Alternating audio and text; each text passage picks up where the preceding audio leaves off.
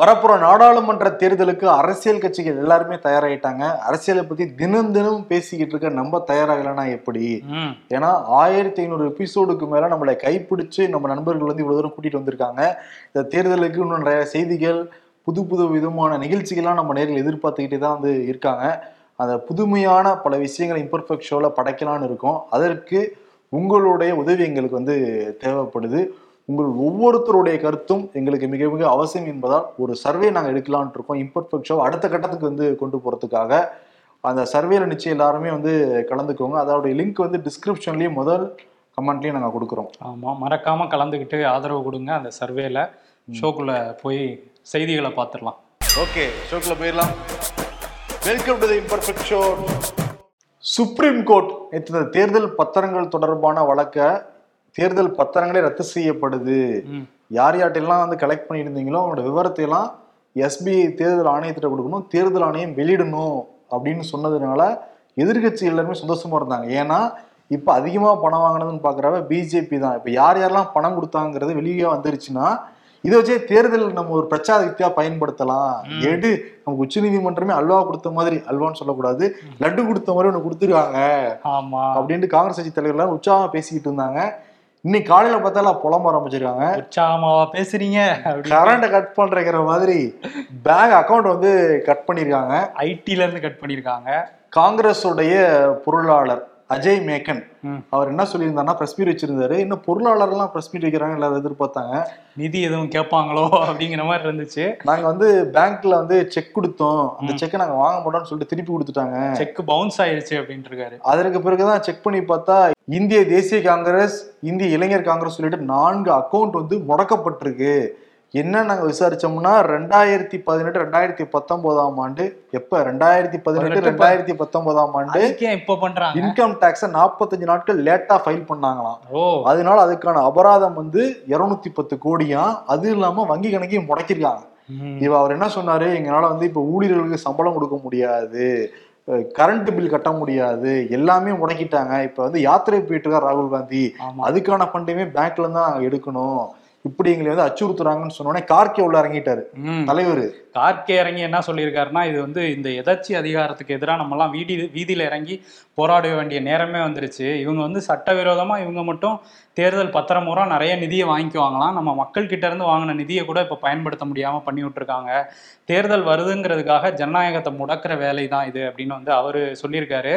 இப்போ அஜய் மேக்கன் வந்து ஒரு ட்வீட் போட்டிருக்காரு. அவங்க வந்து அந்த டாக்ஸ் ட்ரிபியூனல்லேருந்து நீங்கள் வந்து இதெல்லாம் பண்ணலை அப்படிங்கிறதுக்காக ஃப்ரீஸ் பண்ணுறோம் அப்படிங்கிற மாதிரிலாம் சொல்லியிருந்தார்ல. அவங்களே ஒரு விளக்கம் கொடுத்துருந்தாங்க, இல்லை ஃப்ரீஸ்லாம் பண்ணலை, நாங்கள் வந்து திரும்ப நீங்கள் ஆப்ரேட் பண்ணிக்கலாம் அப்படின்னு சொல்லி இன்கம் டேக்ஸ் டிபார்ட்மெண்ட்லேருந்து நீங்கள் உங்கள் பேங்க்ஸை எப்பவும் போல் ஆப்ரேட் பண்ணிக்கலாம்னு சொல்லிட்டாங்கிற ஒரு செய்தி வந்தது. ஆமாம், அதை வச்சு அவர் அஜய் மேக்கன் திரும்பியும் ஒரு விஷயம் சொல்கிறாரு. 115 கோடி ரூபா கண்டிப்பாக இருக்கணும்னு சொல்லியிருக்காங்களாம். கண்டிப்பாக உங்களோட வங்கி கணக்கில் 115 கோடி ரூபா இருக்கணும். மற்ற அதுக்கு மேலே எவ்வளோ ரூபா இருந்தாலும் நீங்கள் செலவு பண்ணிக்கலாம் அப்படின்னு சொல்கிறாங்க. அவர் என்ன சொல்கிறாருன்னா, அது ஒரு கணக்கில் இருக்குது, ஆனால் அதோட கம்மியாக தான் மற்ற கணக்குகள்லாம் இருக்குது, நம்ம எப்படியும் வந்து போதுமான அளவு நம்ம செலவு பண்ண முடியாது, அந்த நிலமை தான் நமக்கு அப்படின்னு அவர் சொல்கிறாரு. நமக்கெல்லாம் ஒரு மினிமம் பேலன்ஸ் மாதிரி வைப்பாங்க, கட்சிகளுக்கே மினிமம் பேலன்ஸ் 100 கோடிக்கு மேல இருக்கணுங்கிறதெல்லாம் எப்படி? ஆனா இது வந்து டாஸ்கா தான் சொல்றாங்கிறது புரியுது. ஆமா, ஐடில இருந்து நீங்க சரியா சில விஷயங்கள் பண்ணலங்கிறதுனால இந்த லிமிட்னு சொல்லியிருக்காங்களாம். பட் ஆனா வந்து அவர் எங்களால செலவு பண்ண முடியாதுங்க, ராகுல் காந்தி போன் பண்ணியிருப்பாரு காசு இல்லப்பா அப்படின்னு சொல்லி ரொம்ப ஃபீல் பண்ணியிருப்பாரு. அது மாதிரி ராகுல் காந்தி சொல்லியிருக்காரு, எங்களை வந்து பயமுறுத்துறாங்க, இதுக்கெல்லாம் நாங்க வந்து பயப்பட மாட்டோம், சர்வாதிகாரிகளுக்கு என்றைக்கும் நாங்க வந்து அஞ்ச மாட்டோம், எங்ககிட்ட அவங்ககிட்ட பணபலம் இருக்கு, எங்கிட்ட மக்கள் பலம் இருக்குன்னு சொல்லி டைமியா பேசியிருக்காரு, பஞ்செல்லாம் பேசியிருக்காரு. ஏன்னா வந்து மணிப்பூர்ல ஆரம்பிச்சது இந்த நீதி யாத்திரைங்கிறது, மணிப்பூர், வெஸ்ட் பெங்கால், இன்னைக்கு வந்து பீகார்ல போய்கிட்டு இருக்காரு. இன்னைக்கு ஈவினிங் வந்து உத்தரப்பிரதேசத்துக்குள்ள என்ட்ராக போறாரு. கடைசி நாள் பீகார்ல அப்படிங்கிறதுனால தேஜஸ்வி யாதவ், முன்னாள் துணை முதல்வராக இருந்தவர், அவர் வந்து கார் ஓட்ட பக்கத்தில் ராகுல் காந்தி உட்காரன்னு சொல்லிட்டு அந்த ஃபோட்டோவே பயங்கர வைரலாக இருக்கு. ஆமாம், 2 இளம் தலைவர்கள் அப்படின்னு அவங்க கட்சிக்காரங்களாம் கொண்டாடிட்டு இருக்காங்க, ஃபியூச்சர் ஆஃப் இந்தியா அப்படின்லாம் பேசிட்டு இருக்காங்க. பட் இந்தியா கூட்டணிக்கே ஃபியூச்சர் இருக்குமாங்கிற மாதிரி தான் போயிட்டு இருந்தது. நேற்று ஃபரூக் அப்துல்லா வந்து நாங்கள் இல்லை, தனிச்சு தான் போட்டியிட போகிறோம் நேஷனல் கான்ஃபரன்ஸ் கட்சி அப்படின்னு சொல்லியிருந்தார்ல. இன்னைக்கு அவரோட மகன் ஒமர் அப்துல்லா என்ன சொல்கிறாருன்னா, இல்லை இந்தியா கூட்டணியோட பேசிட்டு தான் இருக்கோம், காங்கிரஸோட டச்சில் தான் இருக்கும் அப்படின்னு சொல்லி விளக்கம் கொடுத்துருக்காரு. ஸோ அந்த அந்த மாதிரி ஒன்று போயிட்டு இருக்கு. இன்னொரு விஷயம், நம்ம இந்தியா கூட்டணியில வேற ஏதோ ஸ்ட்ராட்டஜி யூஸ் பண்றாங்களாங்கிறது தெரியல. இந்தியா கூட்டணி நம்ம எல்லாம் ஒன்னா தான் இருக்கோம். இப்ப எல்லாரும் யார் யார் இங்க ஸ்ட்ராங்கா போய் வந்து வின் பண்ணிட்டு ஜெயிச்சது பேர் ஒன்னாயிரலாம். ஆனா அந்த ஸ்ட்ராட்டஜிலாம் ஸ்ட்ராட்டஜிங்கிற வார்த்தையே இந்தியாவில் நீங்க பயன்படுத்தலாமாங்கிறது தெரியல. அந்த அளவுக்கு ஸ்ட்ராட்டஜி பண்ணிட்டு இருக்காங்க இல்ல. ஆனா நீங்க சொல்ற மாதிரி இருந்தா கூட மம்தா வந்து 42 தொகுதியில அவங்க போட்டிடுவாங்க. எதிர்த்து காங்கிரஸும் போட்டிட்டா ஓட்டு பிரியும்ல. என்ன ஐடியானே தெரியல. இது ஒரு குழப்பமான ஸ்ட்ராட்டஜியா தான் இருக்கு. போதான் தெரியும். ஆனா வந்து பஞ்சாப்ல போய் ரிசல்ட் தெரியுது. பஞ்சாப்ல 13-13 அடிச்சிருவாங்கன்னு தெரியுது ஆம் ஆத்மி. விவசாயிகள் போராட்டம் பயங்கரமா நடந்துட்டு போயிட்டு இருக்கு. அதே மாதிரி பகவந்த் மானுமே வந்து நேற்று அந்த விவசாயிகள் வந்து நேற்று நள்ளிரவு வரையும் பேச்சுவார்த்தை நடத்துனாங்க மத்திய அமைச்சர்கள். அதுல பஞ்சாப் முதல்வர் பகவந்த் மானும் விவசாயிகள் தரப்புல உட்காந்து பேசினாரு. ஆனா நைட்டு 1 மணி வரையும் நடந்த பேச்சுவார்த்தை தோல்வியில தான் முடிஞ்சிருக்கு. எங்களால வந்து அதை ஒன்றும் ஒரு முடிவுக்கு வர முடியல அப்படின்னு சொல்லியிருக்காங்க. திரும்ப சண்டே பேசுறோம்னு சொல்லியிருக்காங்க. அதுக்கடையில இன்னைக்கு வந்து நாடு முழுவதும் முழு அடைப்பு போராட்டத்துக்கு அழைப்பு விடுத்திருந்தாங்க. பஞ்சாப் ஹரியானாலாம் ஓரளவு நடந்துட்டு இருக்கு. தமிழ்நாட்டில் தென் பகுதியில் ஒரு சில இடங்கள்ல மட்டும் அந்த கடையடைப்புலாம் பண்ணியிருக்காங்க. மற்றபடி ஒரு பெரிய இம்பாக்ட் இப்போ வரையும் இல்லை. இதில் என்னன்னா, கியான் சிங் அப்படிங்கிற ஒரு விவசாயி, நம்ம நேரத்தையே சொல்லியிருந்தோம் 60 பேர் வந்து காயமடைஞ்சிருக்காங்க, 60க்கும் மேற்பட்ட விவசாயிகள்னு. அதில் கியான் சிங் அப்படிங்கிற விவசாயி வந்து இன்னைக்கு உயிரிழந்திருக்காரு இந்த தாக்குதல் போலீஸாரோட நடந்த இந்த மோதல்னால. அதே மாதிரி இன்னொரு விவசாயி வந்து மாரடைப்பால உயிரிழந்திருக்காரு. வர செய்தி எல்லாமே கவலையாக தான் இருக்குது. ஆனால் விவசாயிகள் தொடர்ந்து ரொம்ப ஸ்ட்ராங்காக தான் போராடிட்டு இருக்காங்க. கொண்டாட்ட மனநிலையோடு வந்து போராடிட்டு இருக்காங்க. அதே மாதிரி மணிப்பூரை திரும்பவும் வன்முறை வந்து வெடிச்சிருக்கு. திருப்பி 145 போட்டிருக்காங்க. மொபைல்லாம் வந்து கட் பண்ணியிருக்காங்க. என்னதான் நடந்துட்டு இருக்குன்னு தெரியல மணிப்பூரில். ஏன்னா அங்கே செய்திகளில் கொடுக்கணும்னா நெட்டு தேவை. நெட் எல்லாத்தையும் கட் பண்ணி வச்சிருக்காங்க. ஆமா, இன்டர்நெட்டை ஃபுல்லா கட் பண்ணிட்டாங்க. திரும்ப அந்த முதல்ல மணிப்பூர்ல சூராச்சந்த்பூர் அங்கே நடந்த பேரணியில தான் வந்து வன்முறை வெடிச்சது. திரும்பியும் அந்த பகுதியில் ஒரு மிகப்பெரிய வன்முறை அப்படின்னு சொல்கிறாங்க. 3-4 பேர் வந்து இதுவரையும் உயிரிழந்திருக்காங்க. இன்னும் அதிகமாக இருக்கும் இந்த எண்ணிக்கை அப்படின்னு சொல்கிறாங்க. ஏன்னா திரும்புகிற பக்கம்லாம் எரிஞ்சிட்டு இருக்கு எல்லா வீடுகளும். ரொம்ப லிமிட்டடாக தான் அங்கேருந்து நியூஸே வெளியே வருது. அதனால் போக போக நம்ம அதை பார்த்து சொல்லுவோம். ஆமாம், அதே மாதிரி என்னென்னா, இங்கே பட்ஜெட் தாக்கல் செஞ்சாங்க பக்கத்து மாநிலம் கர்நாடகாவில். சித்தாராமையா வந்து தாக்கல் செய்கிறப்ப அதில் மேகதாட்டு அணையை பற்றி சில குறிப்புகளுமே இருக்குது. நம்ம கனவு திட்டம் மேகதாட்டு அணை, அதுக்கு வந்து ஒரு பிரத்யேக டீம் வந்து ஃபார்ம் பண்ணியிருக்காங்க. அந்த டீமுக்கு கீழே இப்போ ஒரு தனியாக 2 குழு வர அமைக்க போகிறாங்களாம். இது வந்து நாங்கள் முறையாக அனுமதி வாங்கி இதை நான் கட்டுவோங்கிறத சட்டமன்றத்திலே சொல்லியிருக்காரு சித்தாராமையா. இங்கே உள்ளவங்க குழு ஏதாவது அமைச்சு அதை எதிர்ப்பாங்களா? இப்போ திங்கக்கிழமை சட்டமன்றம் கூடுதில்ல, அங்கே சட்டமன்றம் நடந்துகிட்டு இருக்கும் போது தானே இங்கேயும் வந்து பட்ஜெட் தாக்கல் செய்ய போகிறாங்க திங்கக்கிழமை, வர திங்கக்கிழமை. ஆமாம், அப்போ அதை பற்றி ஏதாவது பேசுவாங்க. அதே மாதிரி சட்டமன்றம்னு சொன்னோன்னா இன்னொரு சட்டமன்றம் குஜராத் மாடல், அதை பற்றி குஜராத் மாடல் சட்டமன்றத்தில் ஒரு விஷயம் நடந்திருக்கு. காங்கிரஸ்ல இருந்து கேள்வி கேட்டிருக்காங்க, நீங்கள் கடந்த 2 ஆண்டில் எவ்வளோ வேலை வாய்ப்பை ஏற்படுத்தியிருக்கீங்க அப்படின்னு. அதுக்கு அமைச்சர் வந்து எழுந்து பதில் சொல்லியிருக்காரு. நிறைய வேலையை உருவாக்கி இருப்பாங்களே, ஏன்னா 2 கோடி இளைஞர்களுக்கு வேலைவாய்ப்புன்னு மோடியை திட்டத்தில் ஆரம்பிச்சு நிறைய பேர் செத்தாங்களே. குஜராத் தான்ன்றப்ப எவ்வளோ லட்சம் பேர் செத்துருப்பாங்களோ. ஆமாம், அப்படிதான் நானும் நினைச்சேன். ஆனால் அவர் பதில் சொல்றாரு, அமைச்சர் பல்வந்த் சிங்கிறவர் வந்து என்ன பதில் சொல்லியிருக்காருன்னா, கடந்த 2 ஆண்டுல எவ்வளவு விண்ணப்பம் வந்துச்சுன்னா 2,38,000 விண்ணப்பங்கள் வந்திருக்கு. வேலை வேணும் எங்களுக்கு, அரசு வேலைன்னு. அதுல வந்து 32 பேருக்கு, வெறும் 32 பேர், 32,000 இருக்க போறாங்க. அப்படிதான் ப்ரோ நினைச்சேன். வெறும் 32 பேருக்குங்கிற வெக்கம் இல்லாம சட்டமன்றத்துல சொல்றாரு ப்ரோ. 32,000 இருக்கும்பா. இல்ல ப்ரோ, 32 பேரு ப்ரோ. 32 பேருன்னு சொல்ல 32 பேருக்கு வேலையை கொடுத்துட்டுதா. சைலண்ட்ல போடுங்க. 32 பேருக்கு வேலையை கொடுத்துட்டுதா, 2 கோடி பேருக்கு வேலை ஆயிடுன்னு சொல்லிக்கிட்டு இருக்காரு. இதுல குஜராத் மாடல் இந்தியாவுக்கே முன்மாதிரின்னு சொன்னாங்க. அதுலயும் டேட்டா ஸ்பிளிட் பண்ணிருக்காங்க.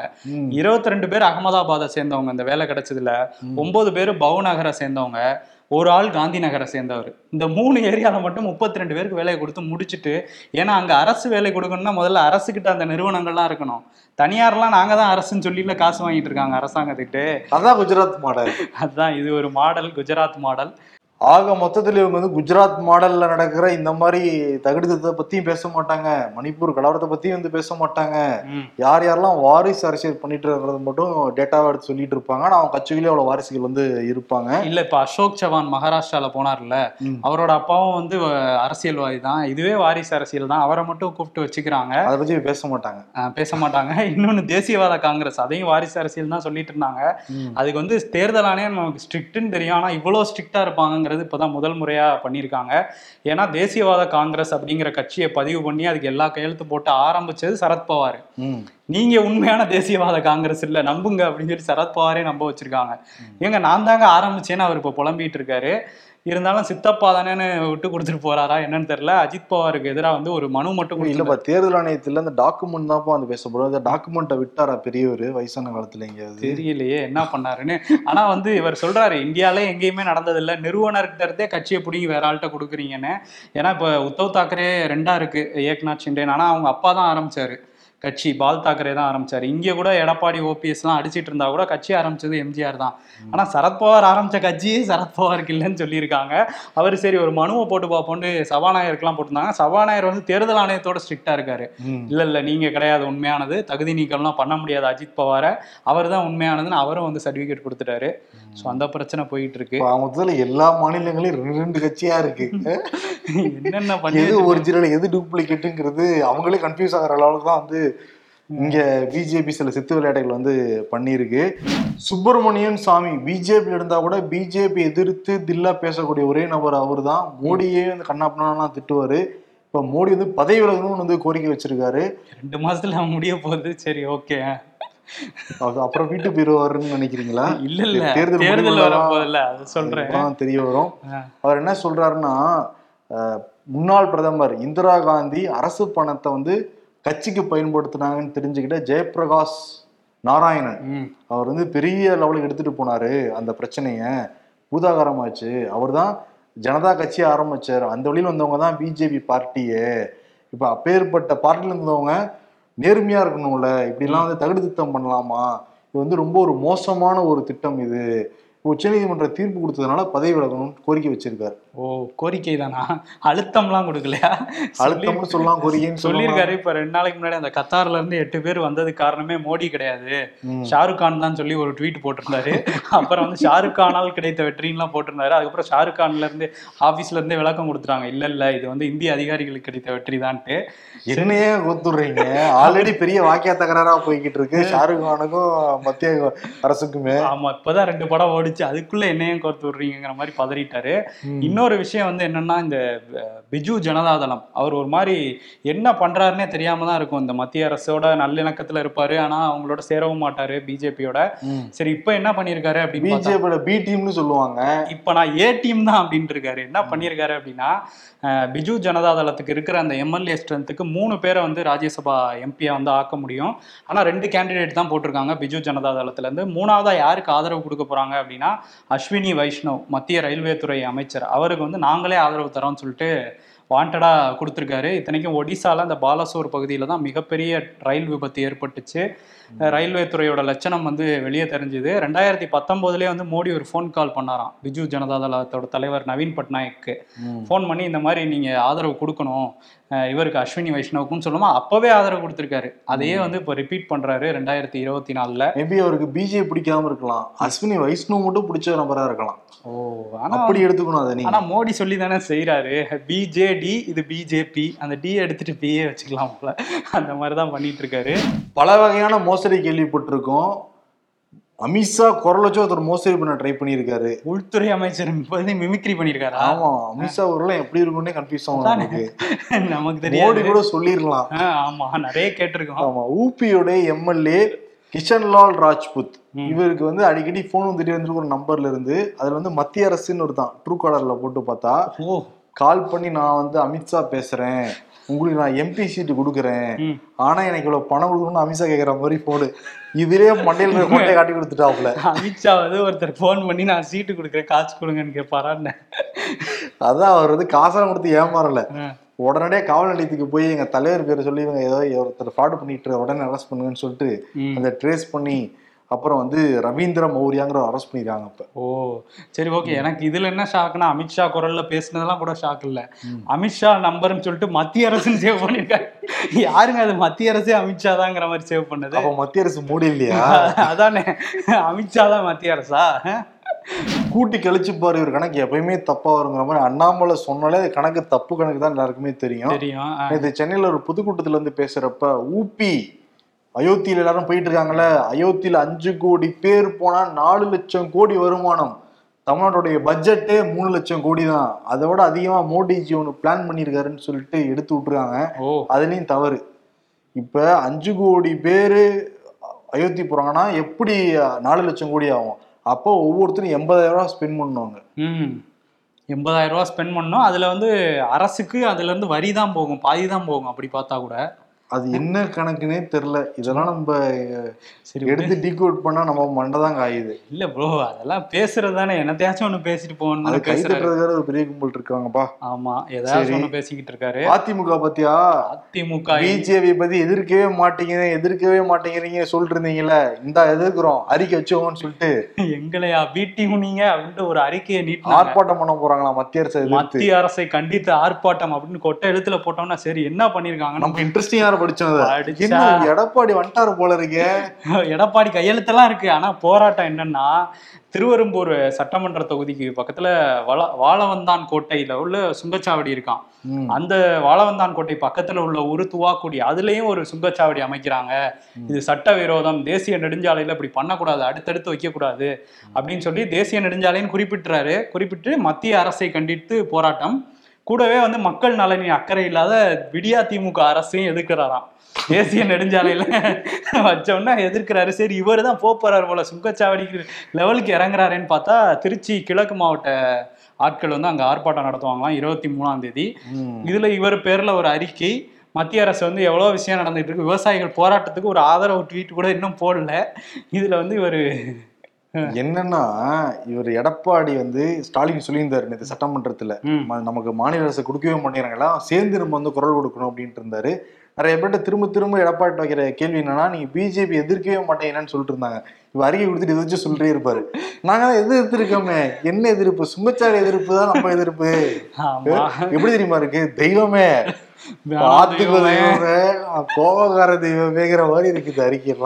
நிதின் கட்கரியை ஓட ஓட போறாரு. நம்ம தெரியாம பேசிக்கிட்டு இருக்கோம். சுங்கச்சாவடி அமைச்சு எடப்பாடி கிட்ட மாட்டிக்கிட்டு இருக்காரு நிதின் கட்கரி.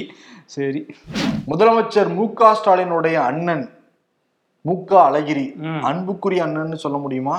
அது அவங்களுக்குள்ள உள்ள அன்பை பத்தி நமக்கு தெரியல. அஞ்சா நஞ்சன் அழகிரின்னு சொல்லுவாங்க மதுரை மக்கள். அவங்க ஆதரவாளங்க. என்னன்னா, இன்னைக்கு முக்கியமான வழக்குல மதுரை நடுவர் நீதிமன்றத்தில் ஆஜரானாரு அழகிரி.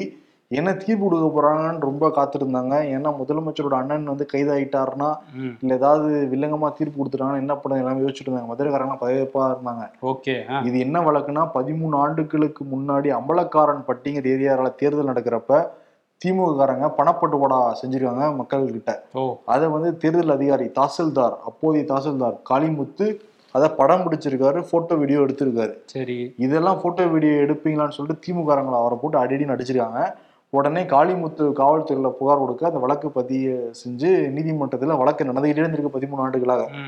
இன்னைக்கு காளிமுத்து என்ன பண்ணிட்டாருன்னா, பிறல் சாட்சியா மாறணும்னு எல்லாரும் பிறல் சாட்சியா மாறிட்டாங்களாம். அந்த அடிதடிங்கிறது வந்து செப்பல் கோயில்ல செப்பல் விடுறப்ப நடந்த தகராறுங்க. இதுக்கும் அதுக்கு எந்த சம்மந்தமும் இல்லை, நான் தான் தவறா சொல்லிட்டேன்.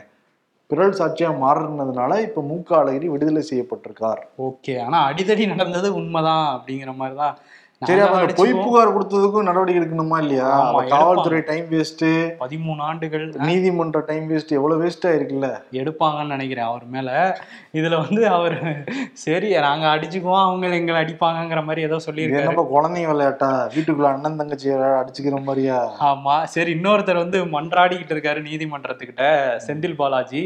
அவர் வந்து ஜாமீன் மனுவெல்லாம் வந்துச்சு, தள்ளுபடிலாம் ஆச்சு. இப்போ என்ன கேட்டிருந்தாருன்னா, அமலாக்கத்துறை வந்து இந்த வழக்கை விசாரிக்கிறத தள்ளி வைக்கணும் அப்படின்னு வந்து சொல்லியிருந்தாரு. அந்த அப்படிலாம் தள்ளி வைக்க முடியாது அப்படின்னு சொல்லிட்டாங்க. இப்போ மேல்முறையீடு போயிருக்காரு அந்த வழக்கில்.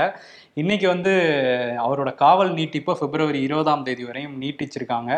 ஸோ அப்போ வரையும் சிறையில் தான் இருக்க போறாரு. விருதுநகர் மாவட்டத்தில் திருக்குறள் மாணவர் மாநாடு நடந்திருக்கு.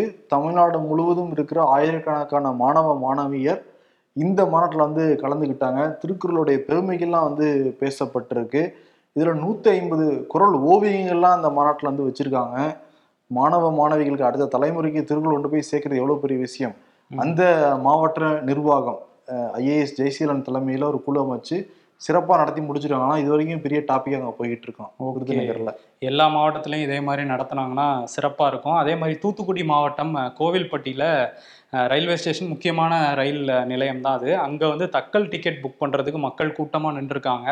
அங்கே உள்ள அந்த தக்கல் டிக்கெட் புக் பண்ணுறவருக்கு ஹிந்தியில் தான் பேசுகிறாராம், அவர் புரிஞ்சுக்கிட்டு டிக்கெட் புக் பண்ணவே முடியல அப்படின்னு சொல்லி ஒரு பெரிய பிரச்சனையாக வந்துருக்கு. இது கோவில்பட்டியில் மட்டும் நடக்கல, நிறைய இடங்கள்ல முன்னாடி நடந்திருக்கு.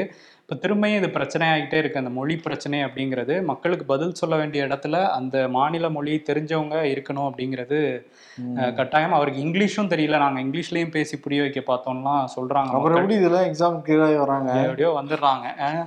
ஆமாம், ஆனால் அவதிப்படுறது என்னமோ மக்கள் தான். மேபி எனக்கு என்னன்னா குஜராத்ல மட்டும் தான் 32 பேர், அங்கிருந்து மற்ற மாநிலங்களுக்கு வந்தவங்க எவ்வளவு லட்சம் பேருங்கிறது நமக்கு தெரியலையே. அதாவது குஜராத் அரசு வேலையில 32 பேர், மத்திய அரசு வேலையில மற்றவங்க எல்லாம் போட்டுருவாங்க. அந்த ஸ்ட்ராட்டஜி ஓ எல்லா ஏரியாலையும் நம்ம பசங்களை அனுப்பிச்சு விடுங்க பாண்டிருக்காங்களா தெரியல. சீனாக்காரன் எல்லையை தாண்டி உள்ள வரும்போது ஜிஎன்கோ தூங்கிட்டு இருக்காங்களாம். விவசாயிகள் எல்லை தாண்டி டெல்லி வரும்போது அப்படியே சிவந்த கண்களோட இருக்காங்க. இந்த உலகத்துல எவனை வேணாலும் நம்பலாம், ஆனா 5 நிமிஷத்துல வந்துடுவேன்னு சொல்றான் பாருங்க, அவனை மட்டும் நம்ப கூடாது. நம்பலாமா வேணாமா? நம்புங்க ப்ரோ.